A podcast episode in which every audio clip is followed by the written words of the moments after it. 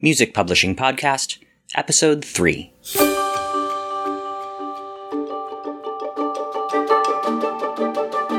This is the Music Publishing Podcast with your host, Dennis Tobenski. Join Dennis in his weekly nuts and bolts conversations with composers, performers, and other arts professionals as they navigate their careers as concert musicians in the twenty-first century. And now your host, Dennis Tobenski. Hello, and welcome to the Music Publishing Podcast. I'm your host, Dennis Tobenski. This week, composer Chris Cresswell and I sat down for a little transatlantic chat that ranged just about as widely as the Atlantic itself, from mental health to the practical realities of writing for large ensembles, to comparing yourself to other composers, to our favorite shows on Netflix. It's kind of a long one this week, so I won't spend too much time on the introduction here, except to say that mental health for artists is a huge topic, and there are a lot of pieces to the puzzle that we didn't even touch on. We do talk a little bit about our own issues and how we deal with them, but this is such a big subject that I plan on coming back to it in even greater depth down the road. So with that said, I hope you enjoy this week's episode of the Music Publishing Podcast.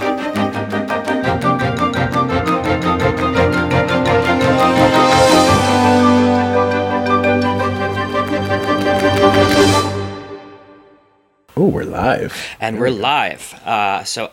I am live here today with Chris Cresswell, and hopefully we might have some viewers at some point.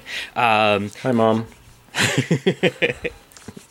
So, Chris, tell us, uh, as I as I mentioned in our little pre-conversation conversation, um, point number one, who the hell are you, and why should we listen to you? Oh, those are two very different questions. I can answer the first one authoritatively. Um, the second one, I'm going to have to leave up to you. Uh, I'm Chris Cresswell. And I'm a composer, sound artist, guitar player, songwriter, teaching artist, musician guy. Um, all of the above, which we should talk about, mm-hmm. how that happens. Yes. Uh, but yeah, a little bit about me. I started writing music a long time ago. I like fifteen years ago now. It's kind of crazy to think about. I picked up my first guitar when I was thirteen. Nice. Um, and that'll be fifteen years ago next week. So Sweet. A week from today, yeah. Um, so I'm twenty-seven and fifty-one weeks old, which is nice. Uh, no, so I picked up a guitar, started writing songs on the guitar, you know, wannabe singer-songwriter stuff, played in coffee shops. Eventually found my way to Syracuse University, where I started really getting into what we call contemporary classical music. Mm-hmm. Uh, and then started doing that pretty seriously. It was like when I was nineteen, twenty years old. Uh, and then since then... Graduated twenty eleven, so that was five years ago. Uh, moved to New York, where I worked at Boosey and Hawkes for a few years. Uh, and also kind of composed and was a composer at night and an administrator by day. Um, and did that kind of that kind of life for a little while. And then this past year, I uh, started going to grad school. So I'm a master's student in composition now. Uh, nice. Which is its own kind of crazy thing. uh, but I'm here at the Birmingham Conserv... Birmingham. They'll Birmingham. correct me yes. if I say Birmingham. Uh, that's, Birmingham. That's Alabama. Yep, Birmingham. Uh, the Birmingham Conservatoire. uh, the Birmingham Conservatoire in England, uh, where I just... I'm about to finish up my first year of my, the master's program here. So I turned in my final portfolio last week. Nice. And I have one more project that's due next week. Fun. And then I wait a month, and then I defend myself in front of a panel with swords. Is, with swords, yes. it's really it's a medieval system, you know. Yeah. It dates back to like five hundred when this was still a place and America wasn't. So, but anyway, that's me. As to why you should listen to me, uh, I don't know. Why why should they listen to me, Dennis? Maybe they shouldn't. Maybe you should. Well, that's. I don't want to tell you how to run your podcast, but advocating that people don't listen to it. Within three minutes of starting it is probably not the best move. Oh, my, my favorite podcasts are the ones I used to work say, in this is terrible. Don't don't don't listen. Mm. And I can like yes, I will. Screw right. you. I'm gonna listen anyway. Uh, no, we. we I'm gonna listen defiantly out of. You're anger. Not my supervisor. You're not my mom. Um, you got that out of the way. uh, no, we should listen to you because you're you have a lot of good ideas. Uh, we met oh, cool. when you were at Boosey, and we, mm-hmm. we we had some some fun conversations about commissioning and uh, you know, kind of being fair practices and, and yeah, yeah. being compensated for your work and, and all that that stuff that, that I like to talk about a lot. I used to have ideals. Um, those were nice times. Yeah. yeah, no, I remember that we had one really long conversation while waiting for a train that never came. Yeah. I do remember. Yeah, I remember walking... Uh, it was I, after Trudy and Philip's concert. Yeah, yeah. Trudy it was Chan like, and Philip Chia. At, uh, we were like waiting at fourteenth or something. I'm or, sure I was waiting for, for an N train, because when I lived in New York, I was either in Brooklyn off the N train yeah. or in Queens off the N train. I just lived... It's the only train. I, I just learned that that was a train, and I just stuck with it for yeah, my time there. You don't need the rest. It's you don't. I don't know their their numbers, their colors. It didn't make any sense, but the letter N. Yeah, I could remember that. Yeah. Sometimes it became Q, and then my life got hard again. Mm-hmm. Yeah. Um, yeah. No. I. Uh, I guess people should listen to me. I'll build off of that and not be self-deprecating for a second. But yeah, I've worked as a composer, worked as a performer, as an administrator. Uh, when I was at Boosey and Hawkes, I was the promotion assistant. Uh, so I was in the promotion department as the department assistant. Mm-hmm. Uh, I was also personal assistant to the president of the company, nice. um, which was a pretty cool... Yeah, it was an amazing job. Um, only, if only because, I mean, I did a lot of businessy things and got people coffee and answered emails and, you know, made copies of reports and all that kind of stuff and printed a ton of scores and bound them, mm-hmm. which is a useful skill now that I'm back in grad school. Yeah. Really. Um, but the really interesting thing was just being a fly on the wall for seeing how the industry itself works, um, which is kind of a rare thing that not a lot of composers get to see. Yeah. Um, or even know that they're missing out on. Mm-hmm. Yeah, I'm, I'm um, kind of I'm kind of jealous of, of your having having seen all that. Yeah, uh, it's. I always refer to it as getting my associate's degree in music business. Um, nice. Except they paid me. Well, hey, uh, yeah. which is nice. Yeah. I got a paycheck. Um, it also makes me believe in copyright and the whole way the thing's structured, in a way that some other composers think is crazy and performers think is crazy. Uh, but I see the benefits and the negatives. You know, there are positives and negatives to the way the system is structured. But the way the system is structured is not inherently bad. Yeah. Um, which I think not everyone agrees with that statement. Yeah. I've uh, I, I, I keep sort of going back and forth on my, my opinion of, you know, the the system. Uh. I mean, it's the system. I don't know, this is. So I'm also a very big Aaron Sorkin fan, which is just a personal tidbit about me. And I'm about to slip into Sorkin idealism for what won't be the last time, what will be many, many times. But the system isn't bad or good. It just is. Mm-hmm.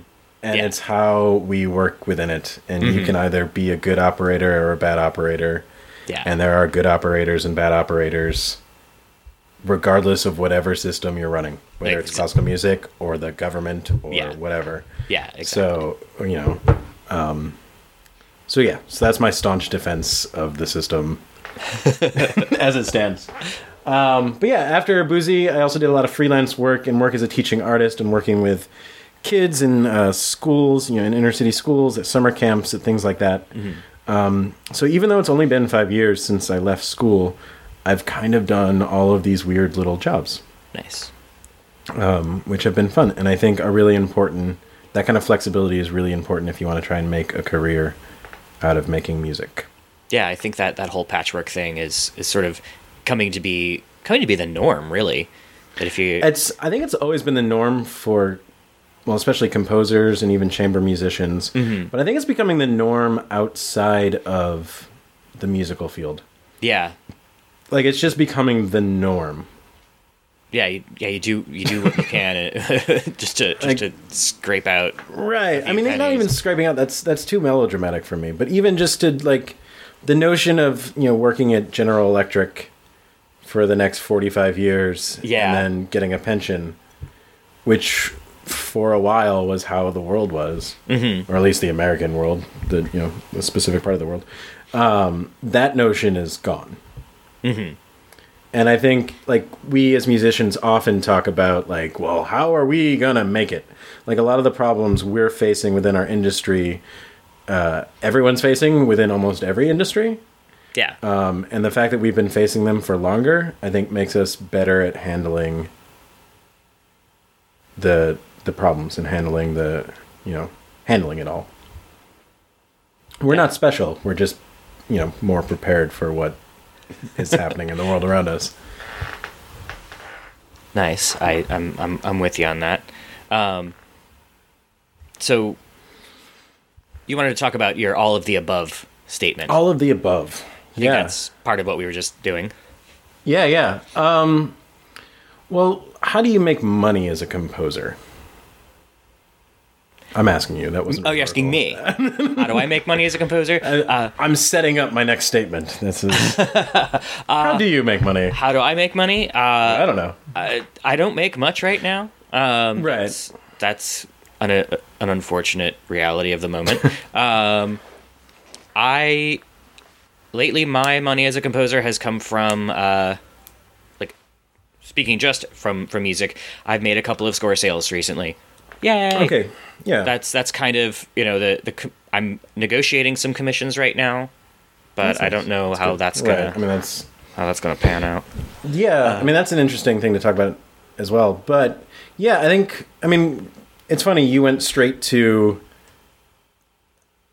the act of composition as a means of making money. Yeah. Well, yeah, Whereas, and that's, I mean, you said as a composer. And right. I, I took that to be I- I- excluding everything else, the, the ways that I make the majority of my money, which are right. they're, they're, they're secondary musical pursuits.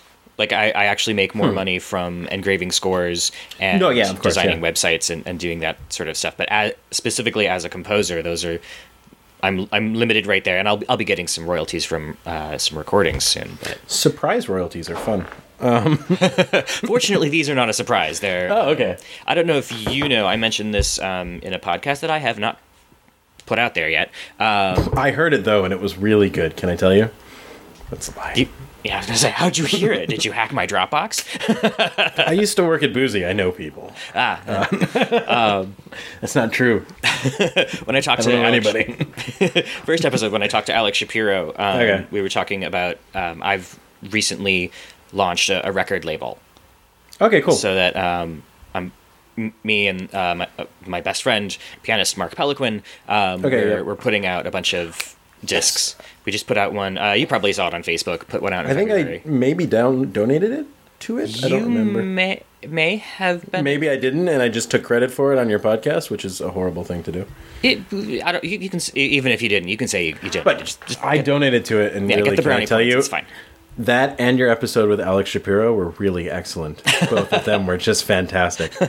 uh, no, anyway, uh, to get back on topic. Uh, Yeah, I asked how you were making money as a composer. Yeah. And you jumped right to, you know, commissions and royalties. And mm-hmm. that's kind of what we're taught and what we think of as making music as a composer. But, I don't know, I've been thinking more and more, and a lot of it has happened in the last couple of years, sort of, you know, I fell into all of the jobs that I've had mm-hmm. over the last five years. There's been no grand plan. Mm-hmm. There's just been, oh, that looks interesting. Yeah, here we go. Um, let's do that for a little while, yeah.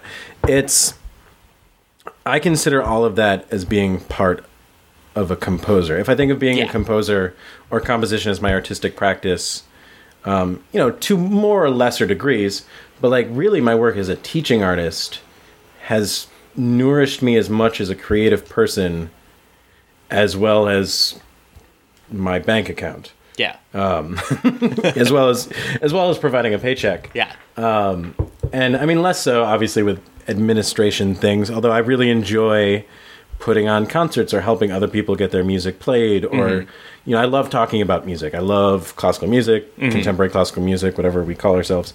Um you should come up, that should be like a thing we should for your podcast, just come up with everyone should come up with their new name yeah, for that... what for what it is we do.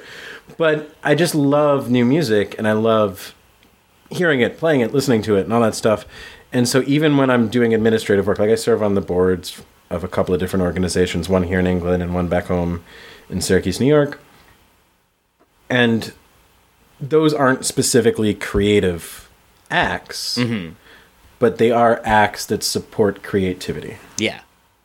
And, you know, the same thing, like, you know, when I worked in promotion at Boosey, you know, I was promoting, you know, the best music that there is. Mm-hmm. out there, or at least some of the best music that there is out there. Mm-hmm. Um, and I got to, you know, get a paycheck doing that, which mm-hmm. was pretty cool. Um, and being a part of this world that it is that we all love and talk about and all that stuff. And if you take that approach to building a career, so it's less you're defining yourself less by like, oh, I got this, you know, five thousand dollars commission or five hundred dollars mm-hmm. commission or mm-hmm. like, that's not as important, but rather I get to build a life out of making music. Yeah. And then I'm just going to fund it through all of these little various mm-hmm. things that I do. Yeah. And to me, that seems like a healthier approach. Because really, there are very few people making a living off of commissions. Oh, exactly, exactly. And yeah. it's t- and and you shouldn't feel, and this will get into stuff further on, but like you shouldn't feel stigmatized for that. No. And I think too often we get sucked into defining success that way. Yeah, yeah. That was that was a part of uh, the conversation with Alex a few weeks ago, is how, how you define your, and even uh, with, with Jan Jolly, how you define your success. Uh, yeah. You know, it, it's it's it becomes such a personal thing.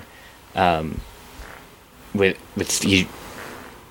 I, you know, my idea of success is not your idea of success, and nor should it be. Um, I, you know, I may try to foist my idea of success on you and say, you know, th- this. What th- if we both tried foisting it on each other at the same time? Would it just meet in the middle and it, go nowhere? It'd be like uh, the the Harry Potter Voldemort, um, like the wand battle at the end of the, the movies. If I'm being honest, I've only seen like one of the movies and I've only read four of the books, uh, and I do apologize. Uh, or, or uh, you know, I, name a movie with magic and.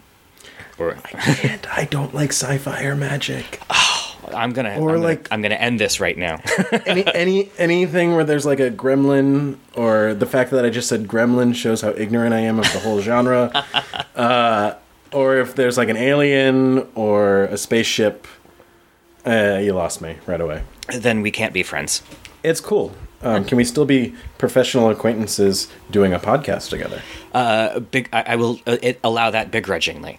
I accept your begrudging allowance and I carry on. Good. Um, but it also, like, yeah, so just to continue on with the, the actual conversation and not my hatred of Star Wars. um I just lost five Twitter followers. For yeah, you, you uh, just killed. Uh, what? Yeah, we lost a viewer. Bye, Mom. Um, yeah, it's. This is a question I've been thinking a lot about lately, and it's for a lot of different reasons. But how do you build a life in which practicing your craft, your art, whether it's being a performer, being a composer, being a painter, poet, what have you, um, how do you build a life in which you get to nourish that practice and still eat sandwiches mm-hmm. and pay the rent mm-hmm. and occasionally go see a gritty, realistic drama at the indie theater while everyone else is seeing another stupid Marvel movie at the main theater. Uh, and I think that that becomes a more difficult but also a more interesting question than how do I make it as a composer? Mm-hmm. It's a grittier, it's a more real-life question. Mm-hmm. And my solution to that has been, and again, none of this was planned. This is all sort of just how it worked out. But, you know, I started doing promotion work, admin work for a Boosey, for mm-hmm. a big company. Um, picked up a few freelance clients after I left that gig. Um, and started doing, you know, freelance promotion work for, like, groups I really liked. Um, things that I was passionate about. That year I also worked crew for a symphony. Mm. Um, which was a really interesting experience. I can imagine. And actually has informed me as a composer. I, I worked crew for Symphoria, which is uh, the symphony in Syracuse, New York now. Okay. Um, and I was the assistant stage manager, I think was my official title. I basically got to ride in one of those big trucks that someone else drove. Nice. And I got up at weird hours to set up percussion equipment in schools and concert halls around central New York. Very kind of weird, fun little job. Um, but... when you're the guy who's up at five thirty in the morning unloading tubular bells and mm. setting them up mm-hmm. so that we can hit them once mm-hmm. in the Frozen arrangement, yeah. it really makes you question, or at least for me, like when I'm writing an orchestra piece mm-hmm. and I'm writing the percussion part, it offers a different perspective. It's not just, I can have tubular bells and I will have them for I am... the composer. Yeah, yeah. But you're like, ah, there's a guy who has to get up at five a.m. and they didn't get coffee until partway along the trip and he's kind of cranky and he's the guy who's got to set that up. Mm-hmm. Is it? Is this moment worth that guy's time? And the answer to that could totally be yes. Yeah, absolutely. In which case, by all means, do it. But it, it has, you know, I think there are, this is going to be broad and polemic, but that's okay because I don't totally mean it. But there are two types of composers. um, those who believe in binaries and those who don't. Um, there are also two other types of composers, the why and the why not. Mm-hmm. And I think a lot of these jobs uh, that I've been doing and, you know, working in various parts of the industry, I recommend it to everybody I meet, is it turns you into a why composer, and it turns you into a pragmatic and practical composer, mm-hmm. which I think ultimately benefits your composition. Yeah. You're being a composer. Mm-hmm. Why am I adding this percussion part? Why is it so hard to get your symphonic music played? Well, it's like eighty people on stage, and they have to pay them all a salary, and then they have to pay the guy running the, you know, backstage stuff, and they got to pay the usher, like, and it just puts everything into a practical context, which helps me as a composer, and also helps me be less angsty about, you know, making it or not making it or what have you, because you you understand the business models behind the it. Yeah. Yeah, I find myself with, uh, with you know, writing larger ensemble stuff. Like, do I need a second oboe? You know, like do, always. Like, you know, I, I have a, I have a, one of my big orchestra pieces. It's, it's you know, three to a part in the winds, and I was like, yeah, this might one not oboe. Get. Yeah, so I, right, I, right. I, I, I actually rearranged it for, for three or four different uh, groups of instrumentation. You know, still mm-hmm. big, but like. I, I looked at some ensembles and, and what they actually have on staff, and I said, oh, they, right. they've got, you know, two flutes, one oboe, two clarinets, you know, may, you know, I, th- I think mm-hmm. one of them only had one bassoon, and I said, okay, mm-hmm. I, I will rework this piece for, for that, so it can maybe have a bigger life, and, and now that I'm, you know, I mean, the commission was for triple winds, so I was like, I'll do it. Uh, triple winds and harp. I and, will have it all. Yeah. Oh, see, the harp, yeah. Yeah, and and, um. and uh, when that piece was performed, uh, it was premiered uh, twenty thirteen. I, I I got there. It was at my alma mater, Illinois State University. I sat, you know, walked into the hall, and I didn't really know what, what else was on the program. And uh, it, it turned out to be the like there's the Rosenkavalier suite, um, mm-hmm. and like there are two harps on stage. And I was like, oh, motherfucker, I could have had two. I mean, but, I like knowing had, yeah. full well, no, right, like, right. there's no, no way you don't want two harps. Like ever. I, I even have to like make sure that yeah, this harp part like should be, you know, essentially a a, a piano part that right. you know can be or done an optional. Yeah. I mean, yeah, I had a very similar experience. I just did an orchestra piece a few weeks ago, three weeks ago now. It premiered. Um, but when they asked me to write it, it was initially being paired with Brahms Symphony Number. One mm. of the Brahms symphonies. And so it was two and a part winds, uh, two trumpets in B flat, mm-hmm. uh, three trombones, four horns, tuba, mm-hmm. um, decent string section, but only one percussionist and one timpani player. Yeah. Timpanist, as you would, as you would say. Mm-hmm. And it ended up being really a blessing only having one percussionist, sort of, you know, kind of, building off of what I was talking about, you know, what I learned from working for Symphoria, but I had to really focus my percussion part in a way that if I had had two percussionists, I know I would have been like, ah, this yeah. part needs ringing triangle and mm-hmm. glockenspiels, and we're going to bow everything. Because uh, new music. Exactly. Uh, whereas I had one, and then I really took that to heart, and really the only thing she does is play the bass drum. Mm. And it became like a totally different piece. Yeah. You know, it has this real kind of primal effect. And then I had the same experience. I guess they switched the program along the way. They didn't tell me because it was none of my business. And it ended up being paired with uh, Ravel, the Ravel Mussorgsky Pictures at an ex- mm. Exhibition. Yeah. And so I like, you know, my piece was first. And then they set up the rehearsal for the Mussorgsky, the Ravel. And, you know, there are harps on stage and there are like triple winds and like...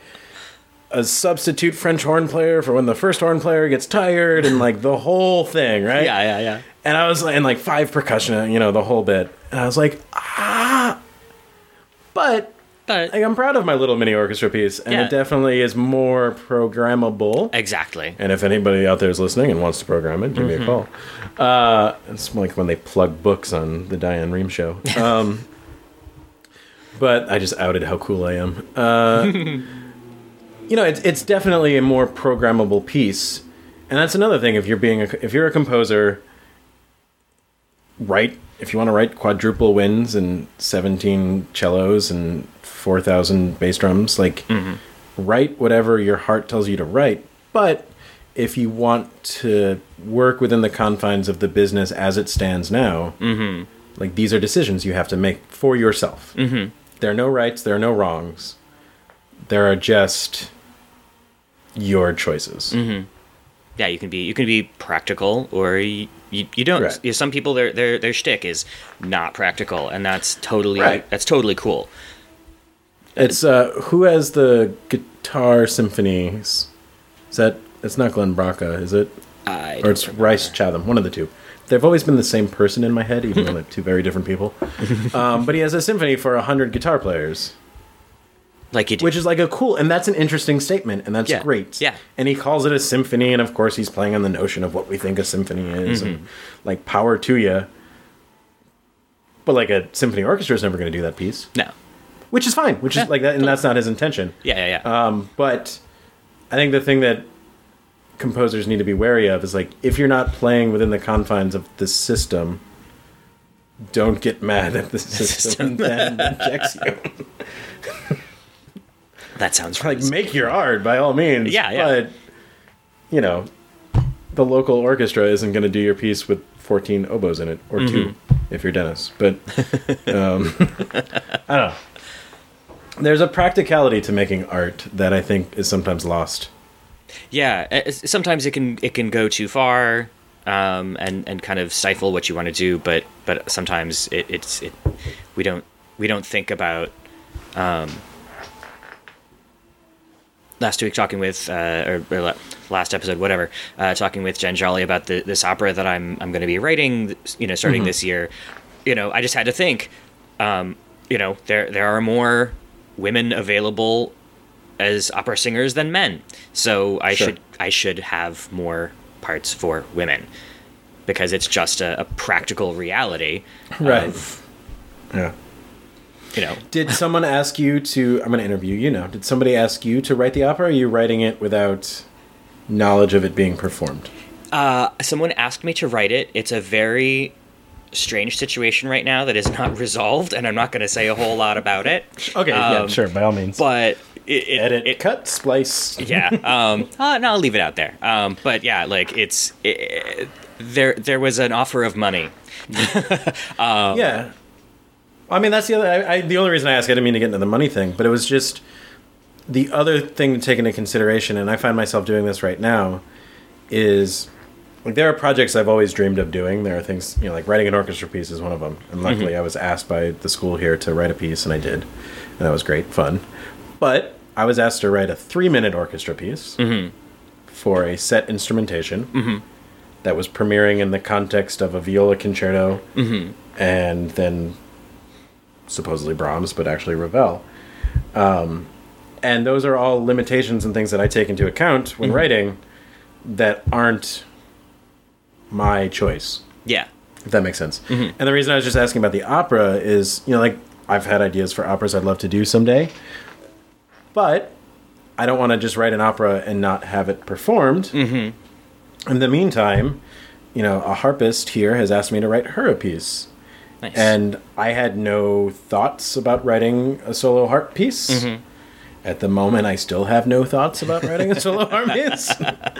Uh, but that's, you know, it's just different ways of approaching your career. Do you want to just follow your heart's desire wherever it takes you? Um, follow your muse, like, and I and I, I mean that with no judgment whatsoever, yeah, yeah. no no condescension whatsoever. If you just want to follow your voice. Mm-hmm. And, and go down that path, like, power to you. Um, but, uh, you know, the, again, speaking about pragmatism and practicality, there's also something to the way the business actually works. And this is something, you know, I learned at Boosey for sure is mm-hmm. um, unless you... There are very few composers who dictate what projects they're doing next. Yeah. And the vast majority of composers, it's some sort of scenario of, oh, I'd like to do X Y Z. And then someone else offers, like, oh, would you maybe like to do A? Mm-hmm. And they're like, well, I hadn't thought about that before, but... Sure. Yeah, I, I need to work. Mm-hmm. Um, and that's, you know, that's a scenario I find myself in here. Like, I've put together my own ensemble to write for, and that's kind of like the thing I want to be doing. Yeah. But then a solo harpist comes along and says, I want a harp piece, and... I want to pair it up with this famous harp piece that you've never heard of because you don't know anything about the harp. And I go, yep. And and then I listen to it. I'm like, oh, that's very pretty. Mm-hmm. Sounds like harp music. Uh, you know, and then we can sell it to all of my harp friends because everybody does this piece and we want it to be a companion piece. And yeah, yeah. Like, is that a project you're interested in? It wasn't until this moment. Mm-hmm. And now it is. Now it is. Because I, I want to make music with people. Yeah. And I'm willing to work within the confines of people to get that done. Mm-hmm. Exactly. Yeah, which, you know, it's not everyone's choice, and then both both options are totally valid. Yeah, I uh, a few years ago, uh, went went to a there's a panel discussion uh, with uh, Frank O'Terry and uh, Ed Yim from the the yep. York Philharmonic and a few other people, and um, Ed, Ed Yim had said, "Oh, there are all these people out there who really want a clarinet trio, a cl- clarinet, uh, cello, and piano to accompany." The Brahms uh-huh. clarinet trio. He said that people out there want it, and I thought, but before that point, I had no interest. I had, right. I had no like knowledge of that being like a thing. It's like clarinet. I'm only trio. Learning of this now, yeah, and if you're asking me to write you a piece, I'm all for it. Yeah, um. and, and then to say, oh, so I have I have like a whole spreadsheet of stuff I would like to write at some point, and that right. immediately went on there. Just oh yeah, that's that that sounds like a really cool. Uh, group of sounds to work with uh mm-hmm. and and yeah practically there are people who want to play it awesome right you know they're they're looking right, for right. this sort of a thing so great and I find those kinds of limits to be really good and healthy mm-hmm. um I mean the whole you know write a three minute orchestra piece like I have a ten minute orchestra piece that I've been writing for I think like two or three years now uh I work on it when I've got nothing else to do which is very rare these days mm-hmm. um And that sounded like I had a really bustling composing career, but I'm really just watching Grace and Frankie on Netflix because it's hilarious. Uh, that's what I mean by nothing else to do. Exactly. Uh, when I run out of episodes of that, uh, Jane Fonda forever. Exactly. Um, it's, you know, what... You know, I ended up having a ton of conversations with my teacher about what can you do with three minutes of orchestra time. Mm-hmm.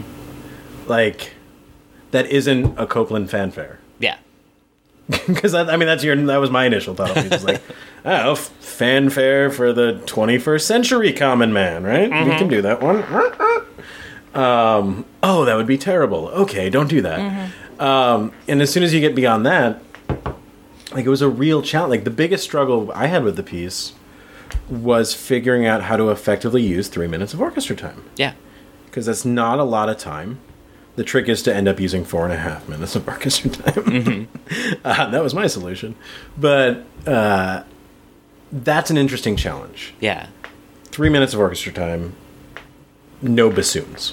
I had bassoons, but, you know, or, you know, write a harp piece seven to nine minutes in response to that this other piece of music. Mm-hmm. Like, that challenges my creativity, at least in a way, whereas when I have full control over a project, you know, like stuff I'm writing for this group of mine, um, you know, I get to dictate how long the material is. Mm-hmm. I get to dictate what the material is. Mm-hmm. Um, the instrumentation is locked in, but I picked the instrumentation because mm-hmm. it's a you know it's Perot ensemble plus electric guitar plus electronics. Nice. You know, which is yeah, it's a solid instrumentation. Yeah. Um, you know, a lot of colors in there. You know, it's. It's a little new music-y, but it's okay. Uh, you know, I I get to decide it all. I get to be God for a second. Mm-hmm. Um, and it that's a fun experience in that, you know, I've been working on this piece, and I'm letting the material dictate how long the piece is, mm-hmm. which is different than saying I need to write a seven-minute piece. Mm-hmm. And ironically, it's about seven minutes, which I think I can only just write a seven-minute piece now. Uh, but that's just a different approach than needing to write a piece of X minutes long and finding material that works for seven minutes or yeah. nine minutes or whatever it is. Mm-hmm. And I think both become really interesting ways of working, and they complement each other. It's nice to be able to bounce from one to the other. And, you know, obviously writing for my group, it's a bit more casual because there's no real deadlines because I just won't schedule a rehearsal. Mm-hmm. Uh, you know, uh, it's an easy way out. And it's, you know, it, it, they provide a nice balance for each other. And I think that's, you know, it's a healthy approach to things. Yeah, I, th- I think so too. Um, and you just used a, a, a word that you uh, you wanted to bring up, uh, mental health and, and health and yeah. all of that. So that might be a, a nice seg into that topic. If you if you don't mind moving on along to that. Podcasting lingo. Thank We're you. Going to seg. Sedge. Uh, yeah. Um, so mental health and being a creative person uh, is could be its own podcast, weekly series, daily therapy session that we Seriously. all need. Uh, no, it's something I've just been thinking about a lot for a variety of reasons, uh, you know, personal and otherwise. But I'm in this interesting place, and we've just been talking about a lot of this stuff. But the last eight months or so in grad school have been kind of the busiest, craziest eight months of my life. And mm-hmm. I've written more music than I ever thought possible. And I've had successful premieres mm-hmm.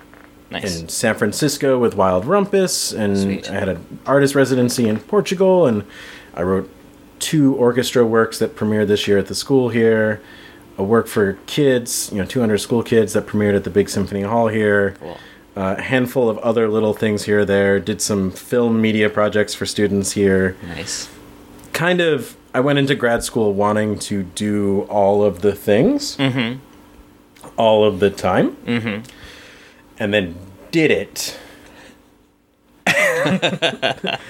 And did it, you know, people seem to like the stuff I did. I, you know, who knows. But I haven't really been having that much fun doing it all. Mm-hmm. And I'm in this place right now where for the first time in eight months, I, you know, I've popped out of the water and I can take a deep breath and kind of look around. And it seems like, you know, if point A is the beginning of grad school and we're now at point B, and like we all want to compose and we all want successful premieres and we all mm-hmm. want to make the work that we want to make. Mm-hmm. And we've just spent a lot of time talking about the practicalities of that. But the other aspect that I think sometimes can get lost in the conversation is just enjoying the process mm-hmm. of making music mm-hmm. and being a composer and that kind of stuff. And I realize now that I haven't been enjoying it as much as I would like to be, mm. or that I think it's possible to. Mm-hmm. And I'm also, you know, I know for sh- for a fact I um, that I'm not alone in feeling that way. Yeah. And I think it's something that we all talk about facetiously at the bar after a drink or two. And it's something that I think we all could be talking about more in an open way. Mm-hmm. I think that's a healthy and beneficial thing. Yeah. Um, and so I'm obviously not a doctor of even music. Um, I am but a lowly master's student of music and, you know, have no background in psychology. So preface all of my thoughts with that, but it seems to me that we can be more there for each other and there more for ourselves as well. Yeah. I like, I like that. Yeah. And we could all be having more fun doing what we're doing. Mm-hmm. Because if we're not doing it for the joy of doing it, what are we doing? Exactly. Because we're clearly not doing it for the money. No, no. There's there's nobody um, who goes into this saying, I'm going to be rich and famous. Yeah. uh, someday. someday. Um, but even those who are rich and famous, like the, the two examples that come to mind is there's a quote that's always stuck with me. Uh, there's a Chris Rouse documentary called Rouse on Rouse in which he talks about being a composer. And he mentions that he doesn't particularly like composing, but he likes having composed. That makes sense to me. That makes sense to all of us, yeah, I think. Yeah. It makes sense to me too. And I'm I'm wondering if maybe we can't all get a little better at liking composing. Mm-hmm. Like I think that's yeah, that's something I've just been thinking a lot about. Um, and how do I, you know, and it's a very personal and individual thing. Mm-hmm. And, you know, a lot of it comes down to, you know, buzzwords like work-life balance and mm-hmm. all of that kind of stuff that Oprah used to talk about. um, but she's not on T V anymore, so we don't have it. Uh, it And that, that sounded more flippant than I meant it to be. Like, it's it's it's an important thing. Mm-hmm. You know, if we're going to dedicate our lives to this craft, let's enjoy this craft. Yeah. Um, and kind of the amazing thing, knowing that I was coming on this podcast here, I uh, kind of just threw up on Twitter and on Facebook, uh, like, hey, I'm doing this podcast thing. Um, want to talk about mental health issues. I have my own experiences.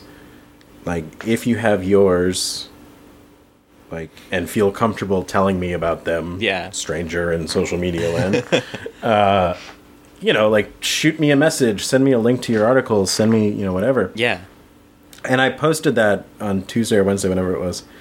Uh, closed my MacBook, uh, threw it in my bag, and walked to school. It's a twenty-five minute walk from where I live to mm-hmm. the school here. And by the time I got to school, I had half a dozen messages from people. Nice. Um, you know, tweets, Facebook messages, all that kind of stuff. And those were just people who saw my post within twenty minutes through whatever Facebook algorithms there are, mm. who then also related to what I was saying, who then also felt comfortable talking to me about it, mm-hmm. knowing that I was going to then be talking publicly about it yeah. two days later. Right? Like, that's a very specific subset of human beings. Yeah. And even with that very specific thing... Within twenty minutes, you know, six people had started talking to me about their problems um, and their issues. Uh, and they're very much the same issues that I know I've had, you know, with anxiety and depression and mm-hmm. wondering, am I good enough? And I had this interesting conversation with somebody the other day in which they talked about feeling the need to prove themselves. Yes. And and and it'll all be better... Once I've proven myself mm-hmm. and I've reached and I'm good enough. Mm-hmm. And it was just funny. Like, I just, you know, those words were said and I was like, mm, that's the whole conversation is the notion of good enough. Yeah. And when the hell is good enough? In our own and, heads, never. Right. And that's the problem. Like, you know, I've written two orchestra works this year and had a premiere at Symphony Hall, and I'm not name dropping this to sound cool. I'm just, you know, saying the things that I've done. Mm-hmm. You know, went to the Eden Project, which is an indoor rainforest, and had a sound installation inside an indoor rainforest biodome. Mm-hmm. Like, that shit is fucking cool. Yeah. I don't feel good enough. That, it, it, will yeah, will will we ever, like, whatever we do, it's, it, it at, at what point... We all, we keep raising the bar on ourselves, I think. Yeah. Every, every whatever we do, okay, I did that. Now, now I have to be. Even. And because I did that, it's not as valuable as it once was before I did that. Yeah, if they let someone like me do it, then right, right, right, exactly. Like me, who's and just faking my way through through my career, yeah. unlike everyone else. No one else. Right, has, everyone else who has it figured out. Yeah, I'm the one who's fucked yeah, up. Yeah, I mean. Uh, Um, Hell, I, I, I see so-and-so on Facebook has all these these performances coming up. This other person has these commissions. They've got their shit together. I don't. I was watching Grace and Frankie all weekend. Because it's great. Yeah, yeah. Meanwhile, they're, they're, they're doing the same thing. They're having the same anxieties. Right. They, they just happen to put a, a nice thing about their lives on Facebook like we do. Well, I mean, yeah, there's the curated version of our lives on social media and all oh, that yeah. kind of stuff. But I just, I think we all should be talking about this more. And I think there are a few brave people. I know Dale Trumbore. Yeah. Um, wrote this really, I just reread it this afternoon. I, I've read it a few times. Um, but she has this great article on NewMusicBox about not composing. Yeah. She, she has uh, a series of four about. Yeah, she did four. Yeah. Um, you know, essentially, I don't, are they, I've, I don't remember if they're all about mental health stuff. They're all, they're all within that vein. Though. Yeah, they're, they're in that, um, under that umbrella. But the not composing one just, it, you know, it stuck out to me, stuck out to me just because, yeah, we all pretend we're composing all the time. Mm-hmm. We all pretend that, or when you ask, I'm working on such and such project, and I know you're working on fourteen hundred projects right now, and really I'm watching T V and not writing, and it's because I'm a failure, and I was never very good at this anyway. And, like, we all feel that way. Yeah, we a- absolutely. We all do it, so let's stop. Yeah, Dale, Dale and I had a, a conversation about this. Uh, is it this past Christmas or the Christmas before. Um, we, we met up for drinks when she was in town, and we both we were saying like we, we see all these people on on social media who it seems like they're doing so great, and we feel so kind of terrible ourselves. And we both admitted to each other, it seems like you're doing really well compared to where I'm at. Right. You know, like I told her, it seems like you're like you've got so many more performances, and you know you're just doing way better than I am, and you yeah. know, like I, I wish I had what you have right now. And she yeah. turned around and said the same damn thing to me. And right. I've you know I've been in those situations so many times where people you know will see. You know, as as rarely as I now post on Facebook, like, oh, it it just seems like everything is great. I'm like, I'm depressed half the time, and like I, I didn't get out really of bed put this in, weekend, but yeah, other than yeah, that, yeah, I haven't it's good. Like put pencil to paper in at least three weeks. Right. Um. Um. I mean, if I can, I don't know Dale personally. Um. Although she, I've interacted with her on Twitter a couple of times. And she's she fantastic. Seems very lovely. Uh. She has the same birth year as me. Right, and that was a knowing laugh of, oh, yep, I, yep. I know it. I know it. Where you're going. I know with exactly. That the fact that I even know that is is crazy. Um, but I noticed that once. I was like, oh, but she's got all of these published scores, and I have, I, right, uh, yeah. And I mean, that's what we do to mm-hmm. ourselves, and we don't do it to each other. I was talking with some friends here, yeah, and we were all. You know, doing the moody grad school composer, I'm not good enough shtick. Mm-hmm. And we're all comforting each other. And I said to them, like, what if we offered ourselves ten percent of the empathy that we offer each other in this yeah. exact moment that we're off, that I'm offering to you right now and you're offering to me? Yeah, yeah. Why don't what if I, I offer that myself, to myself off the hook a little bit and realize right. that this is all totally in my head? It's just mm-hmm. some. It, it's it's a little bit of uh, inferiority, feeling inferior, it, and it's also um, a, maybe a little bit of professional thing. Jealousy. In, in that, no, never. Just a little bit, just, just a smidge, uh, which which can be just fucking toxic, uh, especially. Right. Well, in, I mean, especially you, you when mentioned it, your alma mater commissioned you earlier, and my alma mater hasn't commissioned me, so oh, that's I, not rattling around in the back of my head. Oh well, they. That's where the majority of my commissions come from. Right oh, okay. is is from them. It's, it's not a lot, you know. Like if you look at my choral catalog and look who commissioned all that stuff. It's not like you know, like right. and the, and here, okay. So you're saying, oh, you're, you, you've got this connection, this good connection with your alma mater, and I'm thinking it's not good enough. Yeah, no, exactly. You know, oh, it, it's it, you know, I'm not getting commissions from the esoterics and from from this group and that group and blah blah blah. It's only my, you know, it's just my alma mater who have commissioned consistently uh, over a dozen. Who works seem to be the- very loving and supportive of you. Yeah, yeah like they're fantastic. And I'm like, oh man, that they, sounds great. Yeah, that they, sounds they awesome. Promote me to their people. They you right. know they bring me. They try to pay me as much as they can every time. But fuck that. It's you know yeah. it, it's not it's not a broad enough. Uh, God, base of commissioners so, like, right now. It's fucked up. Yeah, it we're is. All, it's, it's so it's fucked up. Fucked what we up. Do to ourselves. Oh my god! Yeah, they just premiered like two new choral pieces of mine in the past four or five months. But yeah. no, no, no, no, not not good enough, Dennis. Yeah, and go, I go, mean, go lay in bed all day sure. with the yeah. covers over your head and play The Simpsons Tapped Out. Ooh, I uh, I found one. They're all the same game where you just chase coins. Oh yeah, I'm not very good at them. I'm not very good at the video games. No, it's yeah. I I mean I just you telling that story. I could tell you that same story. Yeah, I th- I think we can. We I all mean, have that I, story in our head, yeah. and it's we only tell ourselves, or we might tell like someone who's not a composer mm-hmm. after a couple of drinks when we're feeling right. a lot of self-pity. And that's yeah. I mean that's what it is. It becomes self-pitying, and it's not good.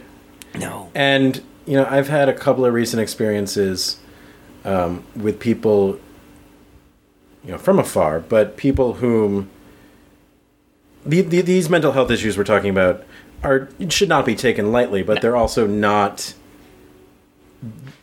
as far as the spectrum goes, they're not the darkest end of the spectrum. Oh, absolutely not. Um, and, you know, I've had a couple experiences in the last month with people at the darkest end of the spectrum. Mm-hmm. And it's just eye-opening. Like, not that I've ever been there, but I get it. Mm-hmm. And, like, maybe that's not a healthy way to function as a human mm-hmm. in the world. Mm-hmm. And as a person who wants to create interesting art for people. Mm-hmm. And maybe... And it doesn't go away. That's the other thing, is that, it, like, Nico Muhly, mm-hmm. you know, one could not wish for more success than Nico has had oh, professionally. I know. Like, he's everywhere. In every realm of music making. Yeah. And I don't begrudge an ounce of his success. Not at all. Um...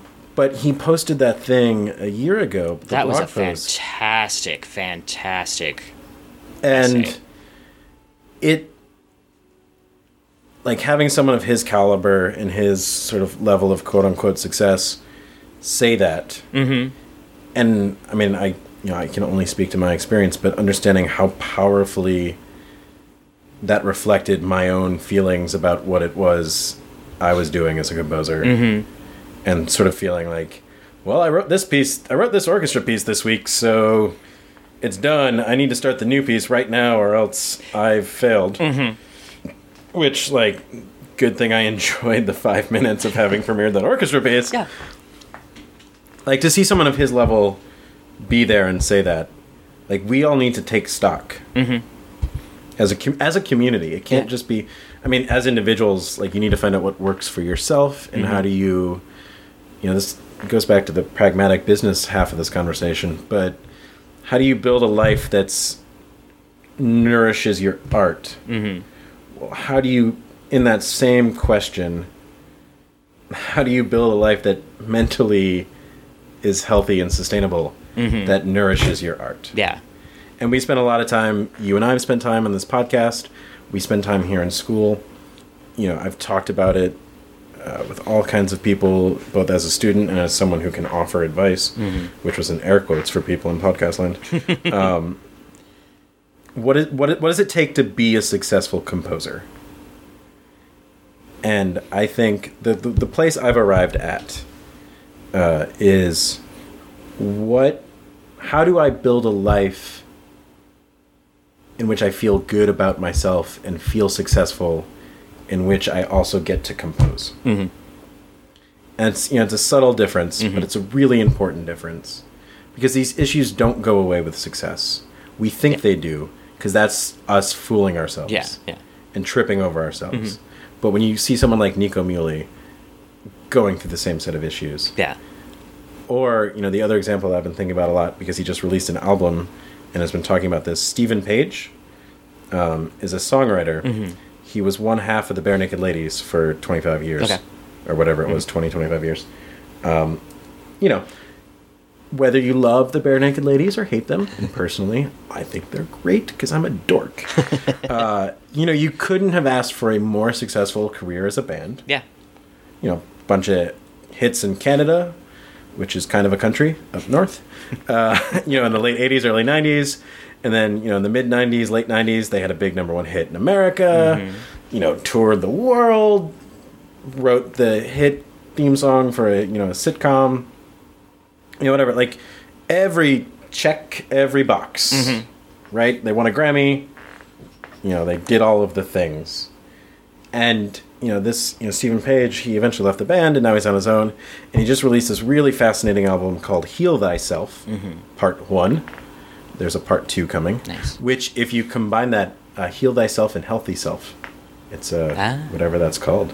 Yeah, the... Um, whatever, yeah. I don't know. When you, when you squish words together and they make other words, um, it might just be spelling. I go to music college, folks. Yep. Uh, but, you know, he's only now confronting the issues that, you know, the mental health issues that have been underpinning who he is as a person mm-hmm. and who he is as a creative artist.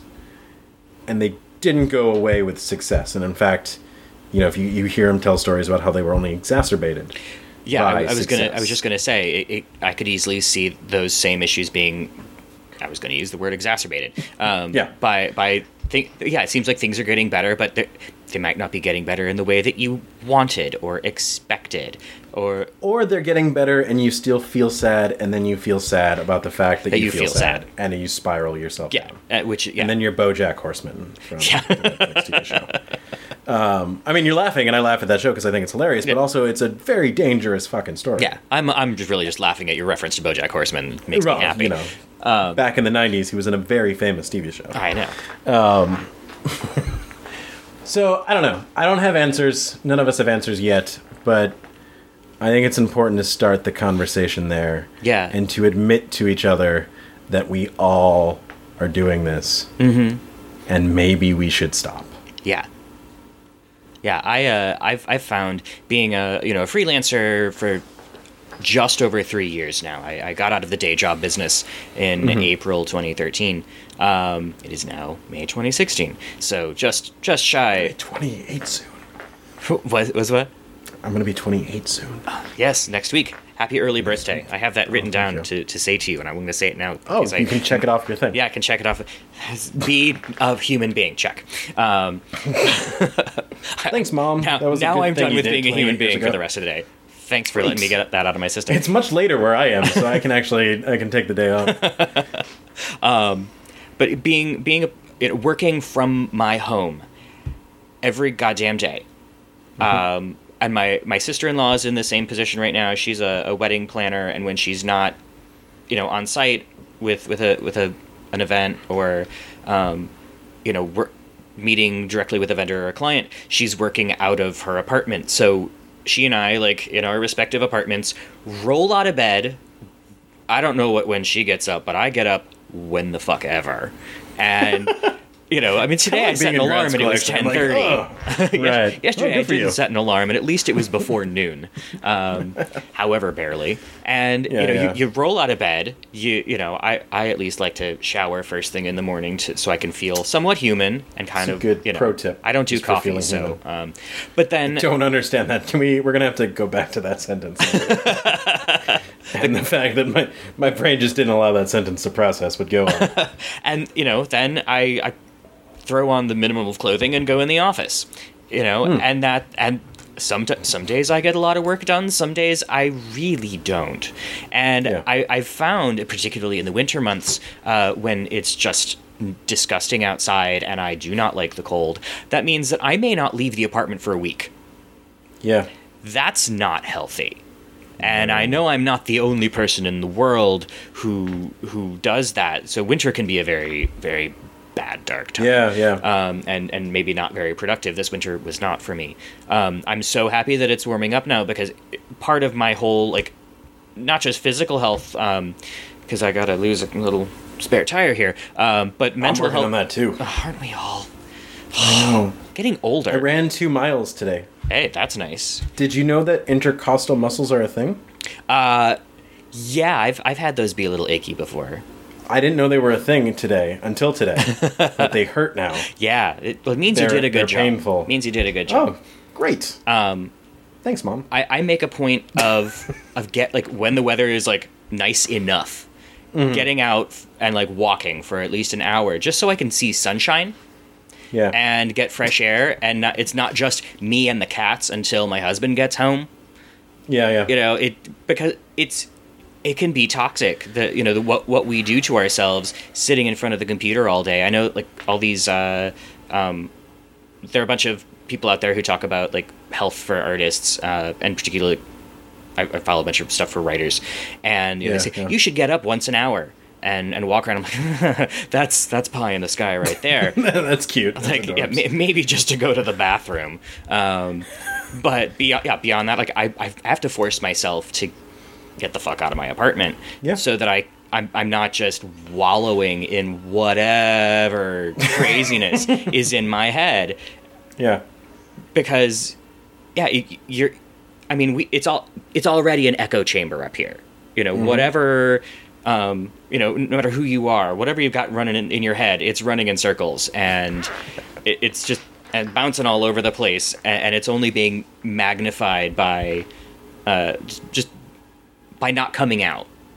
Yeah. And by getting out and putting myself in, in the context of the larger world, and, and seeing crazy people on the street, and, you know, people fighting, like, oh, it's it's not just me. Good. I feel better right. about myself. Or I just, I saw sunshine today. That was nice.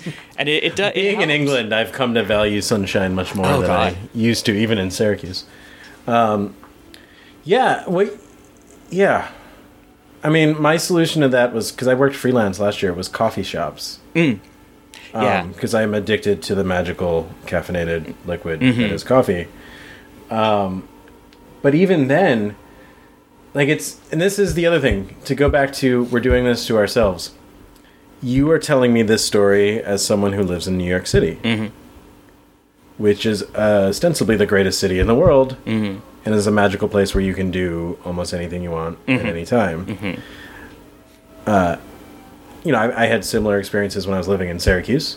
Uh, I worked freelance last year, and I was living in Syracuse, and I didn't really know that many people because mm-hmm. um, most of my friends had all graduated. And so, you know, there were a lot of times when I was really alone, mm-hmm. um, especially during the day, because the few people I did know had real jobs yeah. that they went to. And I would just be, you know, bumming around and answering emails occasionally and, you know, watching World War Two documentaries on Netflix because yeah. I Why not? think the ending's going to change at some point. Yeah. I just want to get to the end of each one. uh, no spoilers. But, the, yeah, the fact that we have similar stories in wildly different locations and have had, or at least for me because I've moved around so much in the last few years, have a version of this story in any location. Mm-hmm. Yeah. It's not what you're doing or where you're doing it. Mm-hmm. It's you and it's me mm-hmm. and it's all of us. Mm-hmm. And it's, it's something else that needs to be looked at. Yeah. And I, yeah. And the other thing that I've been wondering about, is it pervasive? Do we feel these feelings because we're creative people? Are we creative people because we feel these feelings? You know, is it a chicken? Is it an egg? Mm-hmm. Like, what what has gotten us here? Because it is, you know, is it something about, like, our age group? You know, because there are, you know, the suicide rate is on the rise, mm-hmm. uh, statistically, in the United States right now. Uh, the other ways that this, in a more, you know, the darker side of the spectrum manifests itself is, you know, drug abuse, heroin use is on the rise mm-hmm. in the States right now. Um, you know, these are all things. There's something going on. Yeah. And I think we, as sort of intelligent, creative people, come up with all sorts of self-defense mechanisms to protect ourselves, mm-hmm. oftentimes from ourselves. Mm-hmm. But there's a larger thing happening that we are both a part of and contributing to. Mm-hmm. And we should be honest about that. Yeah. I don't, I'm not sure that this is in any way a new thing. I think it's always been, um, I'm even, I'm even reluctant to say that it's a, um, it's an artistic thing. I think we, mm-hmm. we may be a little bit more susceptible to it because yeah. our, our lives are so much more, um, bizarre compared to the you know what what what we grow up no, thinking that our lives you know what what you know most people grow up to to think that I'm going to get a day job I'm going to get a job and I'm going to have jobs and we yeah. we kind of actively fight that uh yeah. you know growing up I um I I I, I thought I was going to be a C P A for a long time uh glad I didn't go that route um, is that an accountant thing what's that What's a C P A? Uh, certified public accountant. Accountant. Uh, yeah. I said accountant yeah, yeah. thing. I was right. Yeah. Um, yeah. And uh, I don't live in a world where I need an accountant. I don't earn enough money for one of those. That's oh, enjoy it Sigh. while you can. All right. Um, but Aww. but I, I think I think we're, we we do. I don't. I don't think it's a specifically artistic thing, but I think that we're more susceptible to it being mm-hmm. being outside of that. what we. we view to be the norm, uh, and I think it. I think it. it, ha- it it's a. It's a long-standing, not new idea. Yeah. Uh, I, I mean, look back at at you know the, the artists that we adore uh, through through the centuries, and there's a lot of. I mean, we learn about it in you know in in school, like how depressed some of these people were, and how how, right. how you know nutty they could be, and. Um, you know, looking back at the the correspondence or the you know the diaries of famous artists, that, that we know we know that they dealt with a lot of this as well. Mm-hmm. Um, yeah, yeah. The question I think to build off of that becomes, do we conflate the idea of being an artist with the idea of, you know, whether it's mental illness or, you know, all of these insecurities that we're feeling, mm-hmm. because we're all told the stories of, you know, Schubert was batshit crazy yeah. and wrote a bunch of really beautiful songs, but also, like, you know, whatever. Or Berlioz wrote this symphony about how he kind of just wanted to get with this girl and couldn't. Yeah. Like, and then chopped off her head in the end of it, and the tuba has to play it. Like, you know, we're sold, and, you know, most of it does come from the romantic notion, capital R romantic yes. notion of what an artist is supposed to be. Mm-hmm, which I, I loathe. I hate that romantic notion of the artist. So I think it, I think it, in many ways it's it's toxic because it does kind of rom- it romanticize uh, the uh, the the notion of, you know, artist as troubled soul. And well, it romanticizes mental illness. Mm-hmm. Yeah, and I think it's a Liza Minnelli quote. Uh, I suffered for my art, and now you will too. Yeah, uh, yeah. um, it's right. Uh, I just quoted Liza Minnelli. That's right, kids. Um, there's a there's a um, there's a book, I forget what it's called. It's by uh, Jackie Battenfield, and it's um, is it I'd Rather Be Working. Uh, I, I, it, she's a she's a visual artist anyway, mm-hmm. and she uh, she's taught a lot. And one of the ex- exercises she does with her students every semester is she puts up on the, the blackboard or the whiteboard or, you know, whatever she's got to work with, uh, an artist is. The e-board now. Yeah, the, yeah. The e-boards now. Um, if, if, if her school can afford it, who knows. Uh, underlines, an artist is, and then has the students just call out the first things that come to mind. And it's always yeah. crazy, free-spirited, dark, tortured, mm-hmm. poor, starving. And... You know, the, like, the it, it's almost all negative things, you know, like mm-hmm. free spirit isn't negative, but, you know, and creative is good. Bad at math is one that, that consists, you know, it's like, come on. Milton Babbitt would like to have a word. Yeah, I know. I know a few artists who would like to disagree with that. Uh, uh, I'm but, not one of them. I just barely passed pre-calc. So. Mostly because I spent most of it staring at the football field out the window. The teacher always threatened to close the blinds on me. That's a real story. Nice. Uh, that I don't think my mom knew, so hopefully she's not listening. uh, That's too late to do anything about it now. Yeah, um, that's why I got a C in that class, Mom. Mm.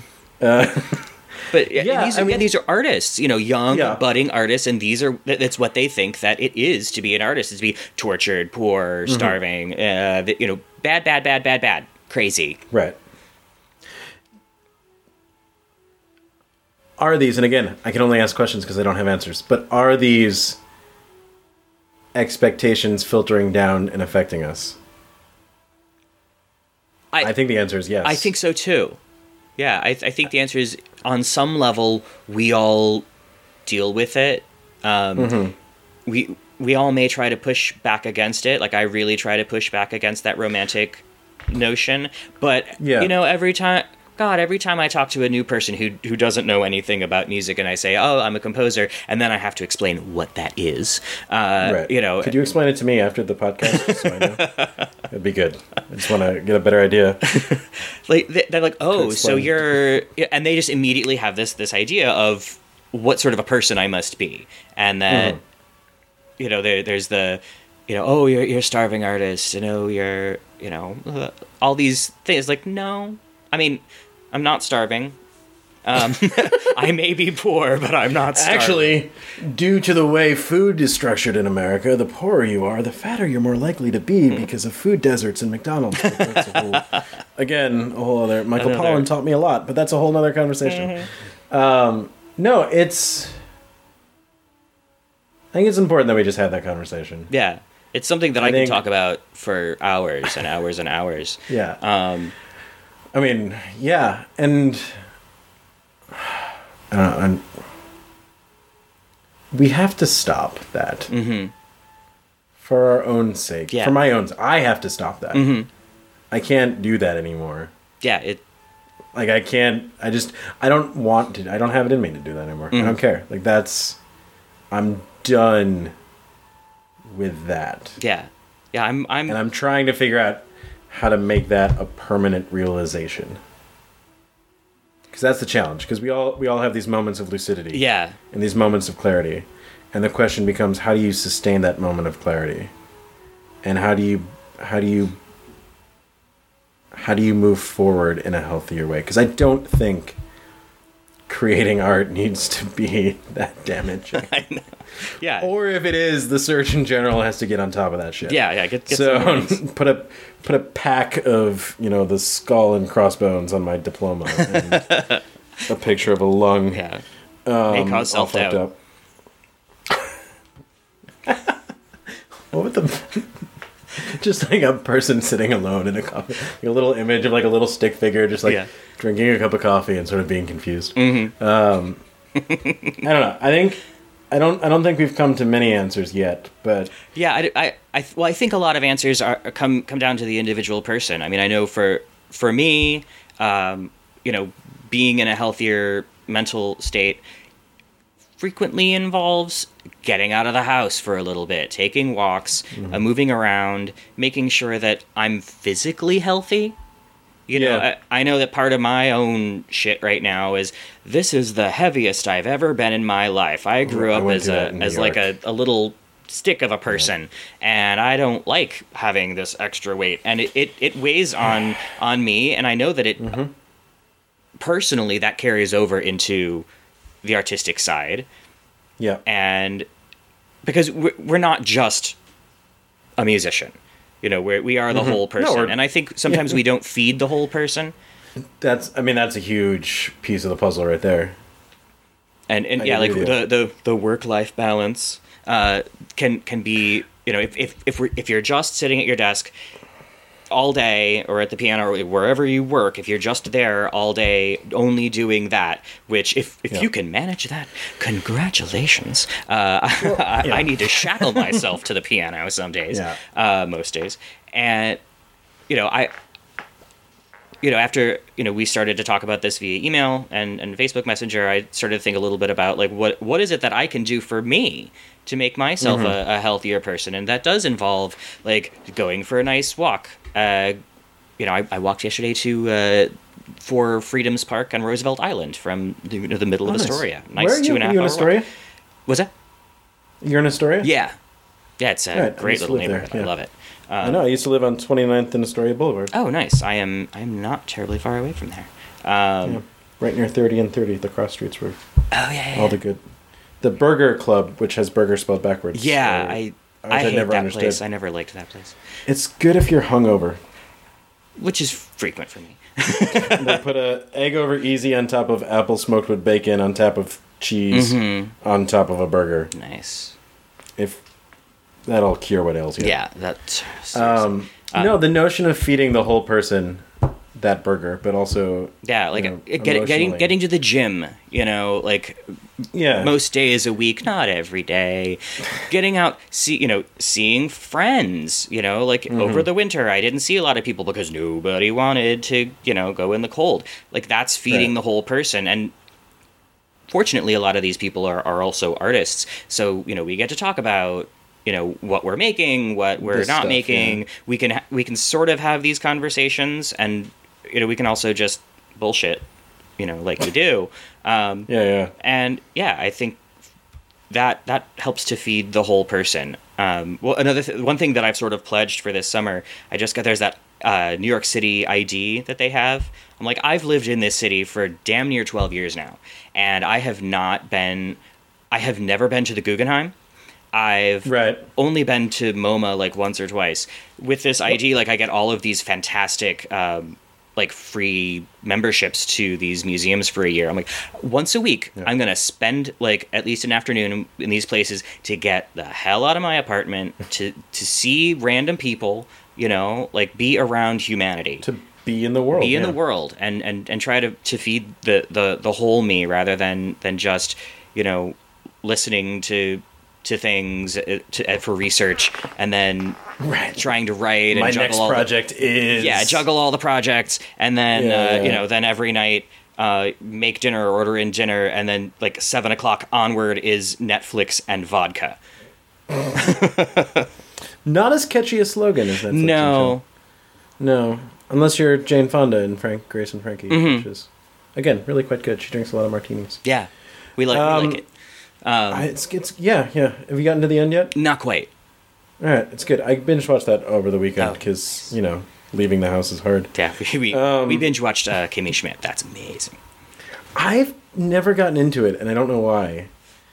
Like, I love Tina Fey. Mm-hmm. I love the actress when she was on The Office. Mm-hmm. Like, she was the best part of those later seasons of The Office. Um, T- Titus Burgess. Holy crap. Yeah, he was amazing. Funny on thirty Rock. Yeah. Um, he carries you know, the show. The what? What was the other one who was on thirty Rock? Uh, uh, Jane Krakowski. Jane Krakowski. Yeah. yeah. Um, right. Like, I love all those people. I just never watched Kimmy Schmidt. I don't oh, know why. You should. You should. Um, but no, I think Netflix. Can I have some money for plugging your shows, please? Yeah. Right. We could just. What was that? BoJack, Grace and Frankie, uh, Kimmy Schmidt. Um, well, also the Netflix shows are rights free, so they all are over here in England. Oh, nice. Whereas, like, a lot of the American shows you can't watch over here. Uh, I remember How I Met Your Mother was gone for a while, and that's kind of like my go-to veg-out show. Uh, and when I got over here, there was no How I Met Your Mother, and I was like, but what am I going to veg out to? And it was That seventies Show. Because um, I love me some Eric Foreman and Donna Pinciotti. But anyway, uh, that digression aside, the other thing that's important to remember, and I think, again, I can only speak to my experience, but, like, you are loved, mm-hmm. and you are loved even if your next piece comes out like shit, mm-hmm. or if you've never write music again, yeah, or if you start writing one, four, or five chords over and over. Mm-hmm. Like, it doesn't matter yeah. to the people who care about you, and there are more of them than you realize. Yeah, exactly.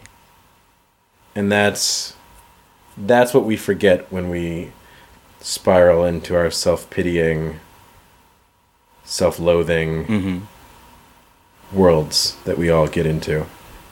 And it's mm-hmm. important to remember that. And yeah. to hang on to that. Yeah.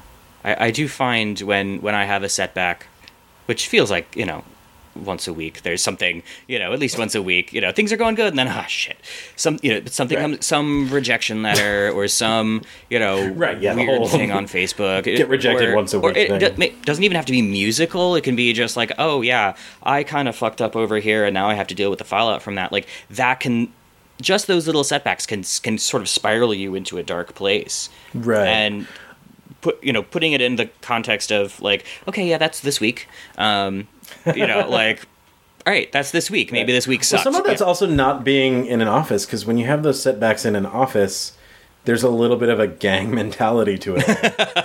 And sort of like, well, we fucked that up. Yeah. But like, we're going out to drinks on Friday, so we're good. We got it. Mm-hmm. Like, next week will be better. Yeah, yeah. Because, um, you, you know, there's just a camaraderie that I do think you miss when you're a freelancer. Absolutely. Whether you're freelancing as an artist or as, as you know, yeah, anything else. Whatever, you know, beyond our fields.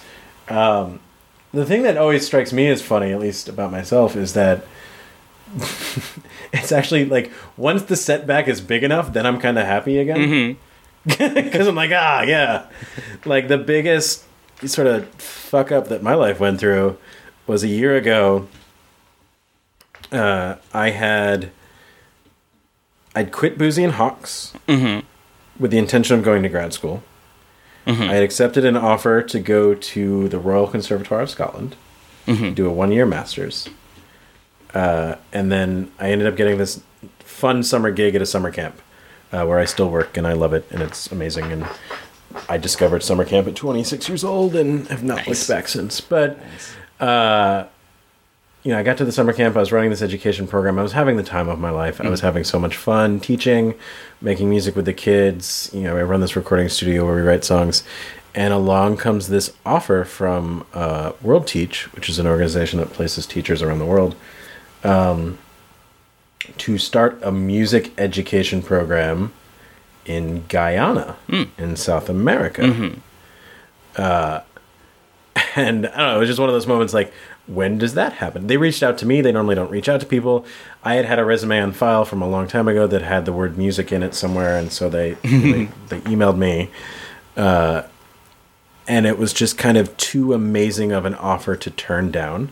Yeah. Um, the idea of spending a year in Guyana working. Someone had donated a bunch of instruments to these schools, and they didn't know what to do with them. Mm-hmm. And they wanted someone to come in, and they were like, we have this stuff. Go make an orchestra. uh, you know.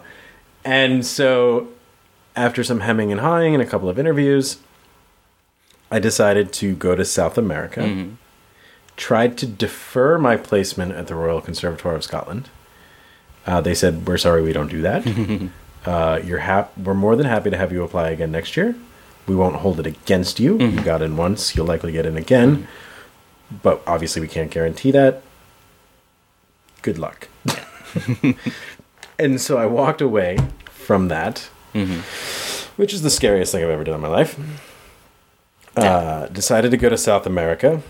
You know, made a big deal about it on social media, fundraised money to help pay for stuff and blah, blah, blah. The paper, you know, the Syracuse paper wrote an article about me. Nice. Uh, yeah. Well, not when I get to the end of the story.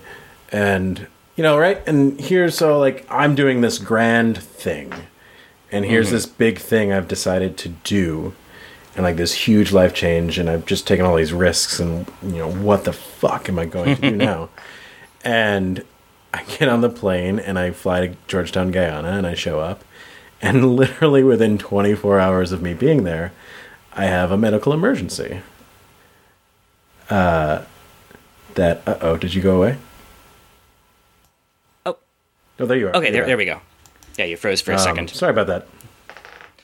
Uh, uh, anyway, yeah, so I was saying, literally uh, within twenty-four hours of landing uh, in Georgetown, Guyana, I have a medical emergency. Uh.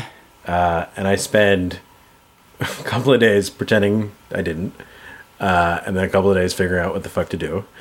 And then six days after I flew to Georgetown, Guyana, I got on another flight from Georgetown back to New York City, uh, and ended up home, oh.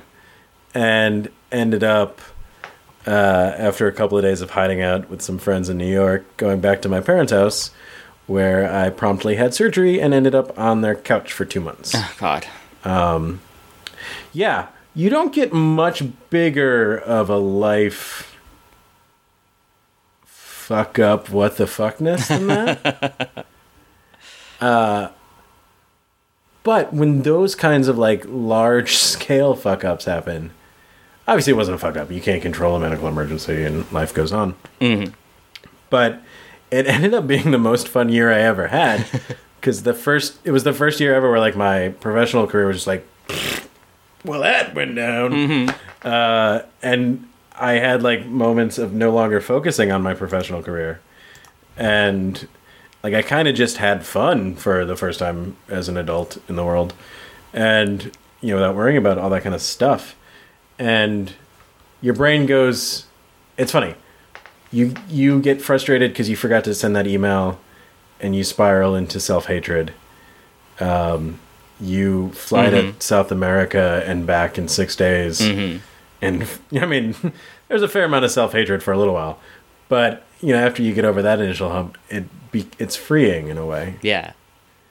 And it just becomes, how do you sustain that freeing energy and that that sort of, well, all of this went down the tubes, so let's try something else now.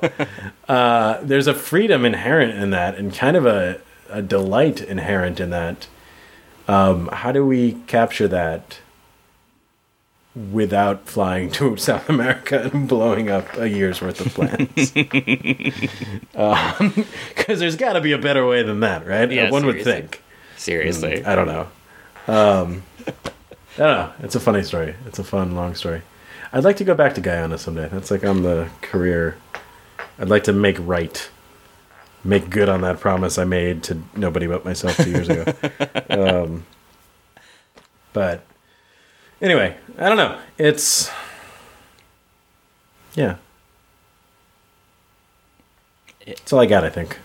yeah. I think, well, we've just hit, we're we're coming up on the hour and a half mark, so I think that's probably a good good time to. to oh, is that how long the podcast is? Uh, it's typically an hour. I mean, but all right, but you're cool, you're because guest- you can edit me to not sound like an idiot. Oh no no, it, it's all going in there, man. Um, all right, I, my my I, that part I, where I creepily knew Dale Trumbore's birth year. If you can take that out, because I, I felt weird about saying that. Didn't stalk her. I just noticed it once, yeah. And it freaked me out because she has choral pieces published, and I'm not a good human being. Um, None of us is. None of it. We're all terrible. Yeah, it's true. Um, all right, man. That got real. Yeah, but awesome. I'm I'm I'm glad we did this. Um, and I am too. Definitely have to have uh, you on uh, again.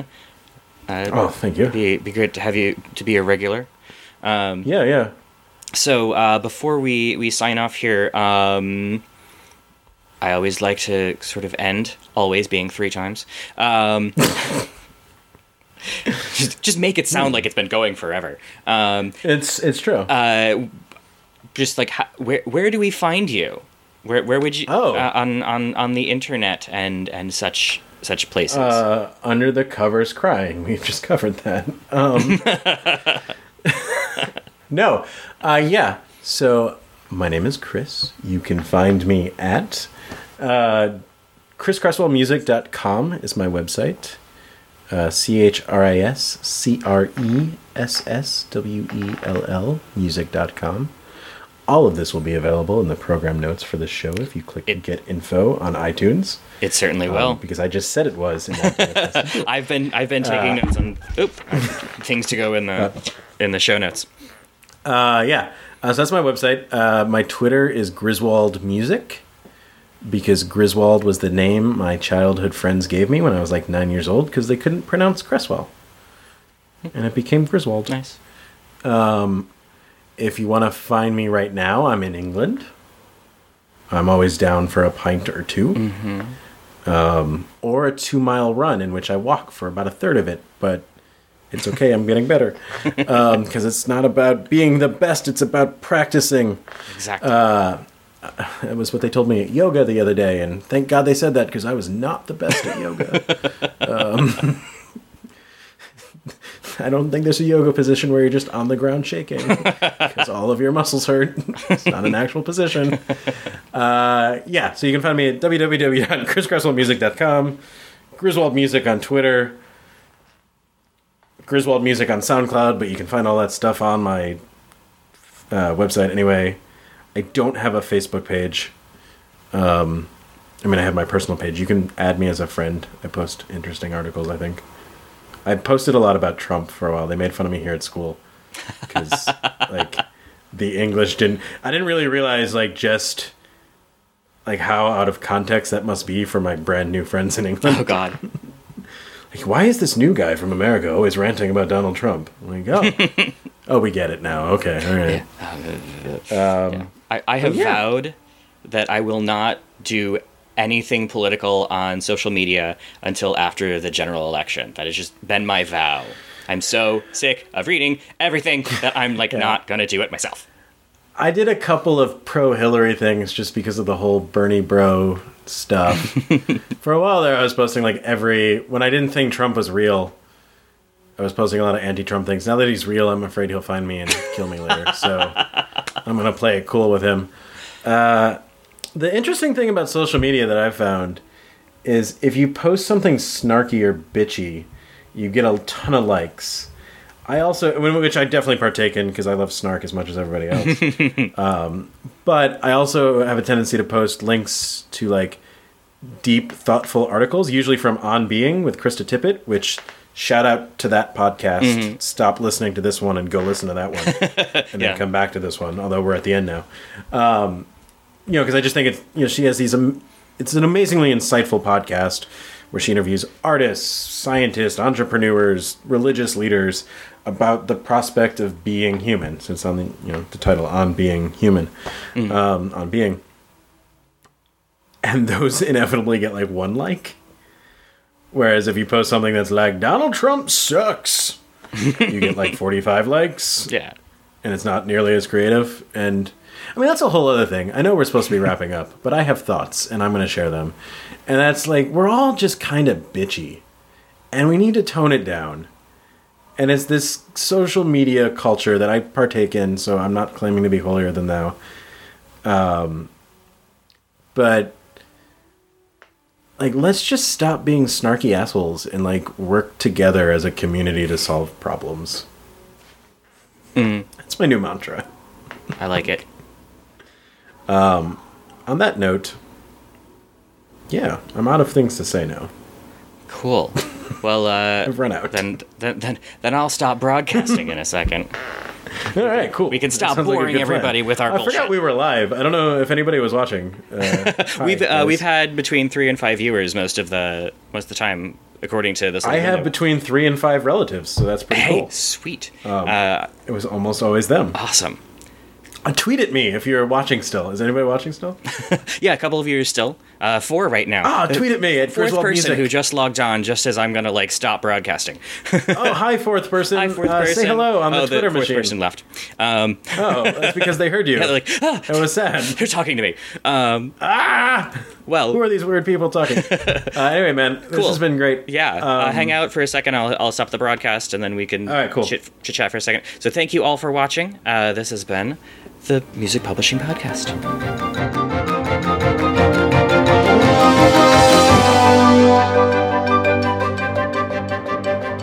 You can find links to Chris's website, Dale Trumbore's articles on NewMusicBox, Nico Muhly's essay, Thoughts on Being Well, and Jackie Battenfield's The Artist's Guide at musicpublishingpodcast.com slash mpp3.